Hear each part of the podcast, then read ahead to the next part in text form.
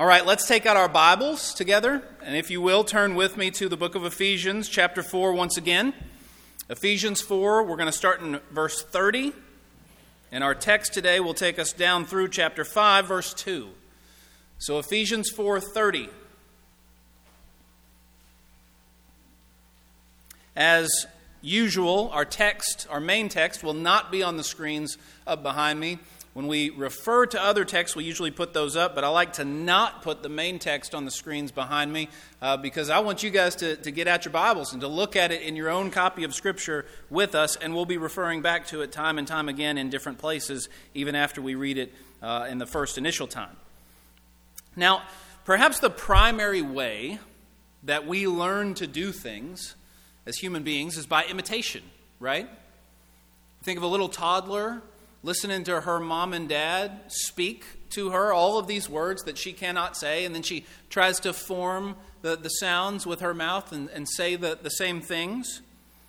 Think of an apprentice watching a master craftsman at his work and then trying to imitate him, trying to replicate what he sees the master doing might think of a young girl watching the Olympics and seeing those gymnasts do the, the graceful moves that they do and then running right into the living room, right next to the couch, and trying to do the, the same things herself. I remember the very first time when I saw Kobe Bryant play basketball, and I thought, that's Michael Jordan. You, you, you, could just see it in him. He was imitating Michael Jordan in so many ways. He had the fadeaway, he, was the way that he dribbled. It was even in his mannerisms. He was imitating Michael Jordan, and that worked out pretty well for him, I think. These days, you can find a thousand young guitarists on the internet and places like YouTube who are trying desperately to sound just like Stevie Ray Vaughan. You can find tons of them. They're imitating what they see. It's, it's a form of learning. About 10 years ago, if you had heard me preach a sermon, you would have thought I sounded very much like two well known preachers that I used to listen to and watch all the time. It was kind of learning by imitation, it was a form of learning the craft. Well, today, Paul tells us that we are to imitate God Himself. We are to be imitators of God. Let's read our text comes in Ephesians 4, starting in verse 30, and I'll read down to chapter 5, verse 2. This is God's word through the Apostle Paul. Paul writes, And do not grieve the Holy Spirit of God, by whom you were sealed for the day of redemption. Let all bitterness and wrath, and anger, and clamor, and slander be put away from you, along with all malice. Be kind to one another, tender hearted forgiving one another as God in Christ forgave you. Therefore, be imitators of God as beloved children, and walk in love as Christ loved us and gave himself up for us, a fragrant offering and sacrifice to God. Now, I want to begin at the beginning of our text, right in verse 30, where Paul tells us, Do not grieve the Holy Spirit of God. What does that mean? How do we make sure that we're not doing this? What does it mean to grieve the Holy Spirit, and how can I avoid it? Now, notice right off the bat, before we get into the, the, the very definition of what it means to do that, he says, Don't grieve whom? The Holy Spirit of God. The Bible says that we serve a God who is a mystery in his very nature. And one of the, the deepest mysteries of them all is that we serve one God in three persons Father, Son, and Holy Spirit. Our God is one God. It's not three gods, it's one God. But he's in three persons Father, Son, and Holy Spirit. They are all, each one of them, God, and yet they are not separate gods. It's a mystery. We don't understand it, and yet it's all over the Bible. In fact, here in this passage, you can find all three members of the Trinity Father, Son, and Holy Spirit right in this passage. You've got the Holy Spirit in verse 30. He's the Holy Spirit of God, it says. In verse 32, you've got God, you've got Christ. Verse 1 in chapter 5, there's God. Verse 2, there's Christ, and there's God at the end of it. All three members of the Trinity right here packed within this passage. Well, this Holy Spirit of God is the one whom God sends to dwell inside of us when we become Christians. If you become a Christian, when you are baptized into Christ, that is the time at which God tells us He sends the Holy Spirit to dwell inside of us. And so, if you've become a believer today, if you have been born again and you have been baptized, you have this Holy Spirit dwelling inside of you. It's a spiritual thing, right? My, my, my little boy asked me the other day, Dad, how come when I got baptized I didn't feel anything when the Holy Spirit came into me? And it's because he's, he's a spirit, right? He's not a physical being. He's a spirit. He's the Holy Spirit of God. And so it's not producing physical feelings like a physical phenomenon would. It's a spiritual thing. But he dwells inside of each believer. In Acts 2:38, Peter tells the crowd at Pentecost, "Repent and be baptized every one of you for the forgiveness of your sins, and you will receive the gift of the Holy Spirit." It's an amazing thing to think about that the Spirit of God Himself dwells inside of you if you are a believer and you have been born again. And this Holy Spirit is not just an it, it's a He. Over and over again in the Bible, it's a person. He has personhood. And because of that, he can be grieved. Do not grieve the Holy Spirit of God. Now, what does that mean? How do we make sure that we are not doing that? There's all kinds of ideas that have been presented throughout church history on what this means. But what's so helpful is the context. Context. The verses right around this tell us how we grieve and how we can avoid grieving the Holy Spirit. Notice this section of Ephesians that we're in. Remember, what is Paul doing in this section? We've actually spent a lot of weeks preaching through this section, but we're still in this section where Paul is telling us, verse 22, look at verse 22 of chapter 4, he's telling us to put off your old self, which belongs to your former manner of life. And then verse 24, put on your new self. So when you become a Christian, you are made new in God and in Christ, and yet this is not a totally passive thing. When we become believers, we don't sit back and wait for this to happen. No, God says you have to act out what I've done inside of you. There is a sense in which it's passive, there is a sense in which God changes your heart, but there's also a sense in which God says, No, you got to do something. You've got to make a decision. You've got to decide to put off your old self, to put off your sinful way of life, and to put on the new self. And so Paul is saying when you don't, when believers act like their old selves, when believers continue to live in sin, they grieve the Holy Spirit of God. That's how it happens. When we sin, we grieve the Holy Spirit. In Isaiah 63, verse 10, it actually says when the Israelites rebelled against God, they, quote, grieved his Holy Spirit. You might remember another time where God was grieved. You remember in the Bible a time where God was grieved? Think back to Genesis 6, right before the flood, right before the destruction of all the earth except for Noah and his family and the animals that were on the ark. It says, because of the, the sin of mankind that was all over the earth, pervading mankind, God was grieved to his heart. Sin grieves God, and sin grieves the Holy Spirit. It grieves the Holy Spirit when born again Christians lie, as in what Paul talks about in verse 25. Verse 25, we had a whole sermon on lying. This grieves the Holy Spirit. Verse 26, the sin of anger grieves the Holy Spirit. Verse 28, the sin of stealing grieves the Holy Spirit. Verse 29 when believers in Christ talk in corrupted ways, it grieves the Holy Spirit. Or you can go down to verse 31 when believers act in bitterness and wrath or anger or clamor or slander or malice, it grieves the Holy Spirit of God. The Holy Spirit inside of us is grieved when we sin. Think about it. He is the Holy Spirit. Unholiness grieves him.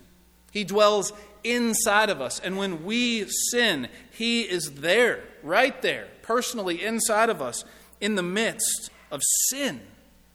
The Holy Spirit, God Himself, inside of us as we sin. It is an amazing thing to think about. It, amazes me, first of all, that God doesn't strike me dead when I sin. It's an amazing fact that God does not strike me down dead when I sin, especially because His Spirit dwells inside of me. And the connection between our spirits and our bodies and our minds, and we would sin having the Lord's Spirit inside of us. It's an amazing thing in His mercy that He does not strike me down dead when that happens. But in this knowledge that we can grieve the Holy Spirit, as God's children, one of our goals in this Christian life should be to grow so close to our Heavenly Father, so close to God in intimacy of relationship, that we could not bear to sin because we know it would grieve His heart. We want to reach that point, and you might not feel like you're there. There are many times where I don't feel like I'm there. But we want to reach that point to where we couldn't bring ourselves to sin. Why? Because it would grieve God's heart. And we love Him. We could, couldn't bear to do that. For those of you who are married, how would you respond if a stranger came up to you and propositioned you to spend the night with them, stranger of the opposite sex, and they said, I want you to cheat on your spouse with me? I hope the way that you would respond would be something to the effect of, Absolutely not. I love my wife. I love my husband. How could I do such a thing? And it would grieve their heart. I could not do that to them. I would never do that to them. It would grieve their heart so deeply, right? What about with God? Think about Joseph in the Old Testament. Remember Joseph in Egypt? He's sold into slavery by his brothers who were jealous of him. And he, he ends up as a servant in the house of one of the Egyptian leaders, wealthy man named Potiphar. And Potiphar, because the Lord was with Joseph, because the Lord gives success to everything Joseph does, Potiphar sets him over his entire household, everything in the house. But one day, as Joseph is dutifully going about his work, obedient to Potiphar, Potiphar's flirtatious wife comes up to Joseph and grabs him by the robe and says, Come sleep with me. And this is his boss's wife. And what does Joseph say? He says, How could I do such a thing? And sin against God. That's what we want. Maybe we're not there yet, but that's what we want. The ultimate power to resist sin and temptation comes when your love for God is so deep and so strong that you could not bear to grieve Him. That's what we want as Christians. Do you want that? Do you want to be faced with temptation and to say, I couldn't do that? Because I love God so much. If, like me, you feel like I'm, I don't know if I'm there, but I want to be there, the path to getting there is to spend time with our Heavenly Father in relationship, to spend time cultivating our relationship with Him in God's Word and in prayer, day in and day out. Every day, find a time to get with God. Every day, find a time to cultivate that relationship with God. Put in the quality time with the Lord so that you can grow in your love for Him. Every day, come to the Bible, not as a means of knowing more about the Bible, not as a means of, of being the smartest Christian around, but as a means of having more of God, of tasting and seeing that He is good.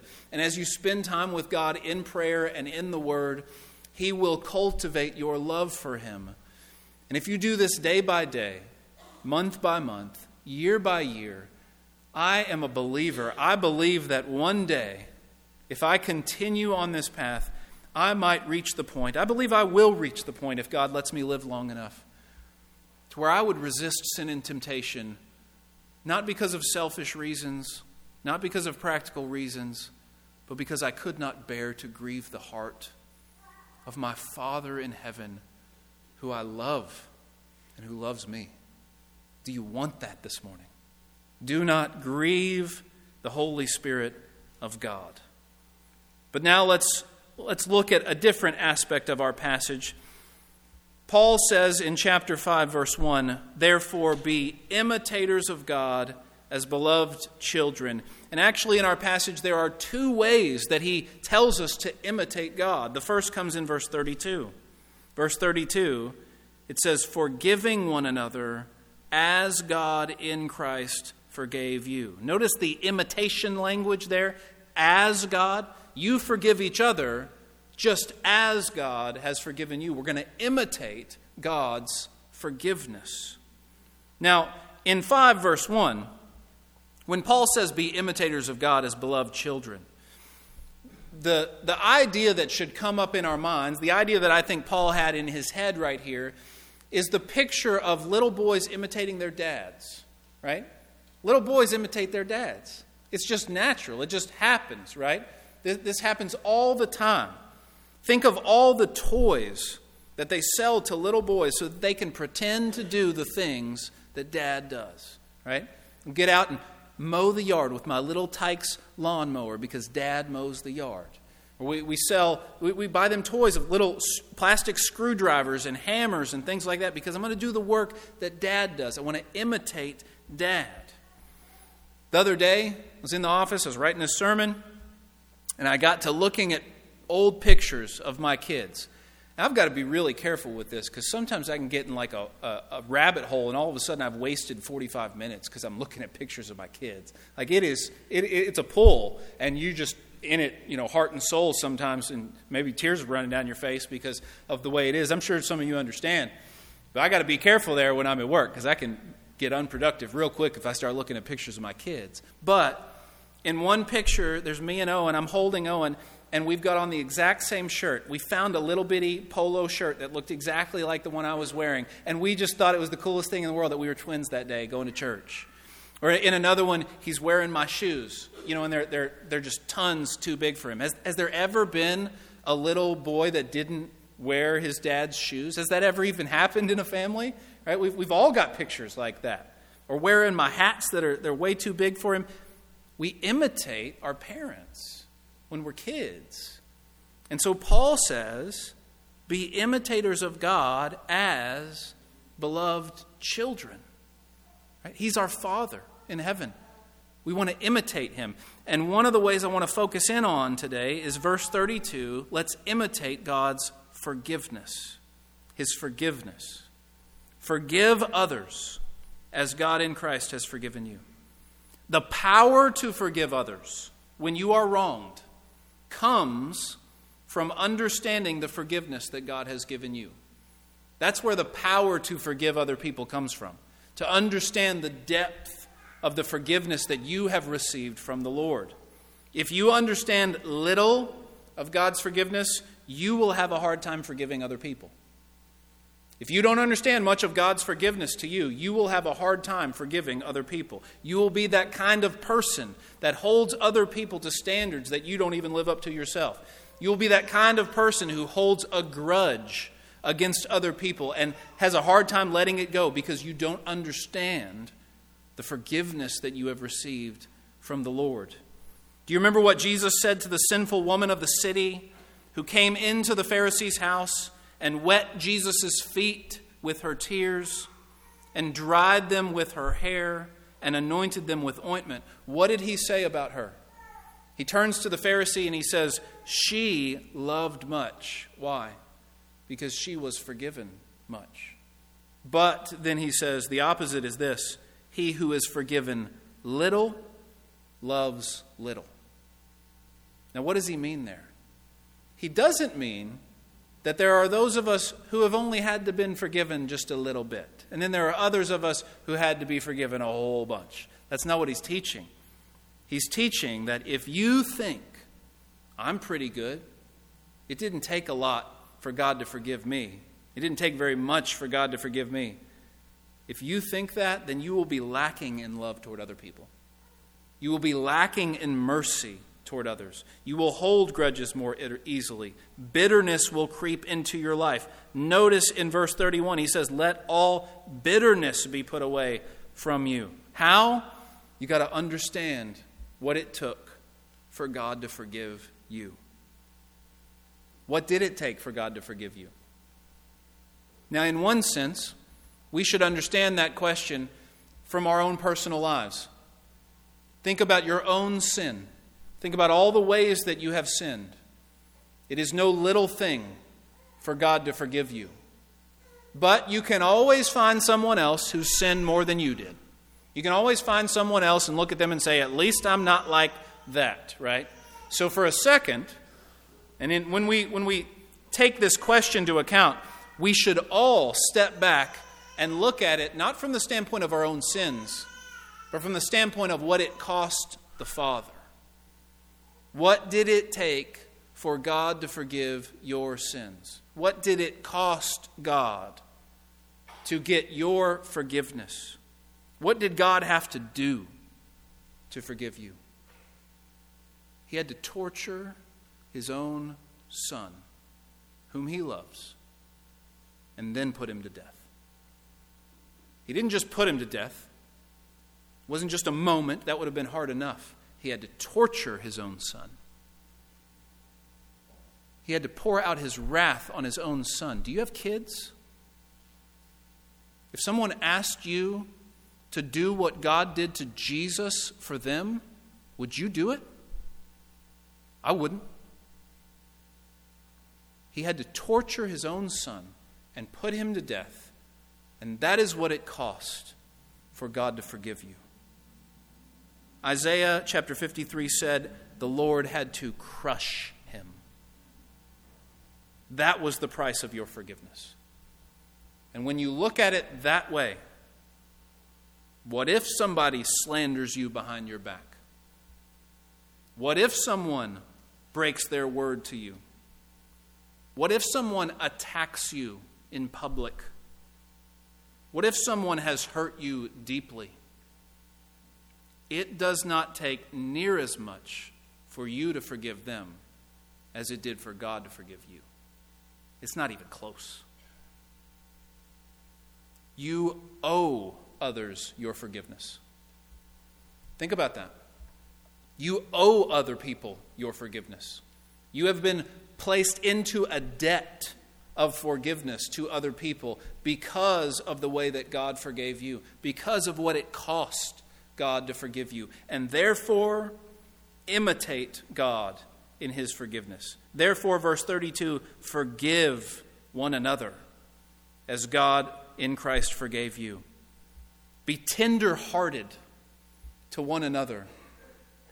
Tender hearted, not harsh, not hard hearted with one another, not lacking in forgiveness, but tender with one another. Why? Because thank the Lord, He's been tender hearted with me. Thank the Lord, He is not hard hearted with me.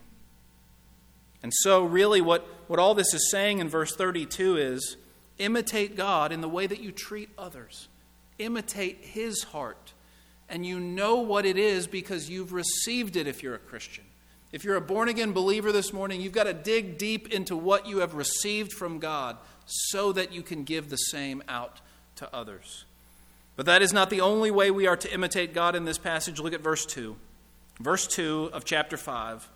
It says, And walk in love as Christ loved us and gave himself up for us as a fragrant offering and sacrifice to God.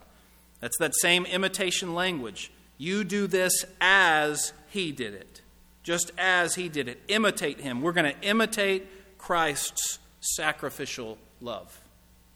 Walk in love, just as Christ did. And how did Christ love us? How did he love us? He gave himself up for us. He sacrificed himself to God for us. So, therefore, what should our love to other people look like? It should be like Jesus' love, it should be sacrificial. God has called us to get up every day and to die to ourselves, and to put the needs and wants of others ahead of our own. The world will tell you its definition of love. The world will tell you this is what love is. And pretty much what it is, is it's a feeling that we get inside of ourselves, and we want someone else to give us that feeling. We want to be with someone else because they give us a good feeling about ourselves. And that is love. And it is the ultimate sin in the culture today to prevent someone from having that experience, from having whoever they want to give them their own feeling of happiness, and that is love. And that is not the way, brothers and sisters, that the Bible defines love. How does the Bible define love? Well, 1 John 3:16 says this. This is how we know what love is. Jesus Christ laid down his life for us. And we ought to lay our lives down for one another. That's profound. It's 1 John 3:16. The way that we know what love is is by Jesus laying down his life for us. That's how we define love. We wouldn't know what love is apart from that. in the same way, we ought to lay our lives down for our brothers and sisters. We ought to lay our lives down for others. We ought to put the needs and wants of others ahead of our own and sacrifice ourselves for them. Many of you know what this is like by experience. Many of you have done this in a big way. What I'm talking about is those of us who are parents.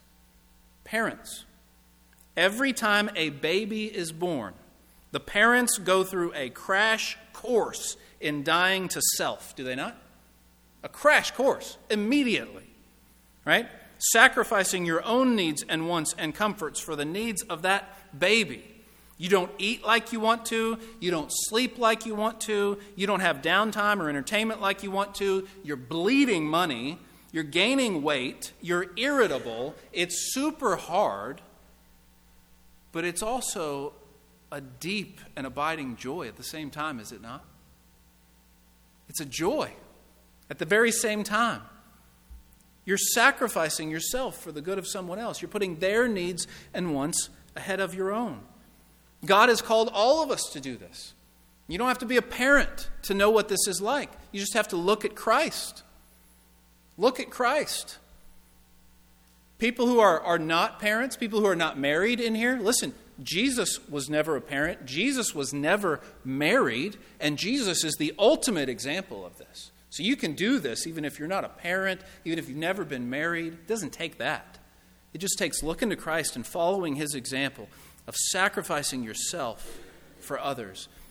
Think about what Jesus said. If you want to follow me, you've got to wake up every day. You've got to deny yourself and take up your cross daily and follow me. Think about Jesus' life. What was it like for him waking up every day and letting others dictate what he did?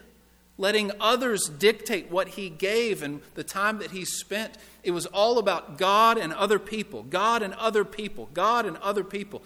He didn't even consider himself in the, the equation. He gave and gave and gave until he could give no more. He literally gave his blood, sweat, and tears. And he gave it not just for the people that were around him, he gave it for you.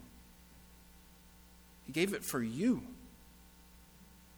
We have been called to love others by sacrificing ourselves for their good, sacrificing our time, our schedules, our energy, our money, our comfort, our possessions.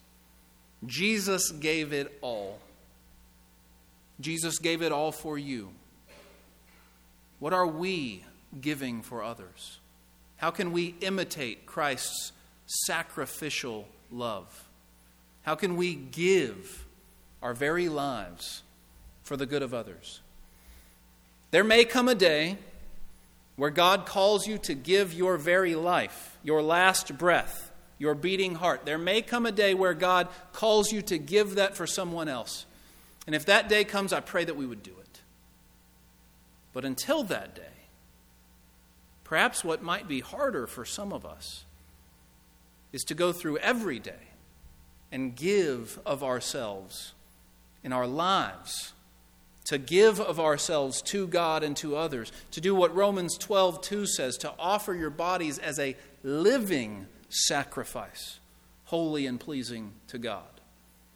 This is your spiritual act of worship, Romans 12 1. How do we do that in our daily lives? Well, that's up to each and every one of us. But may we imitate God. May we imitate Christ. Ephesians 5:1 Therefore be imitators of God as dearly loved children. Right now we're going to take some time to pray and to respond to the Lord from what he has laid upon our hearts. Each week here at Columbia Christian we take some silent time and reflective prayer. We ask that every single person respond to God's message in an individual way, and that's why we give this time of prayer. There might be those of us who need to respond in a public manner here in just a moment, but there are not, not any of us who don't need to respond to God, to what He has just laid upon our hearts. And so we give this time for you to pray and for you to do that to the Lord, you and God. And then after a few moments of silent prayer individually, we'll come back together and we'll have a, a time of public invitation where anyone who needs to respond to the Lord's word in that way can do so. Let's pray.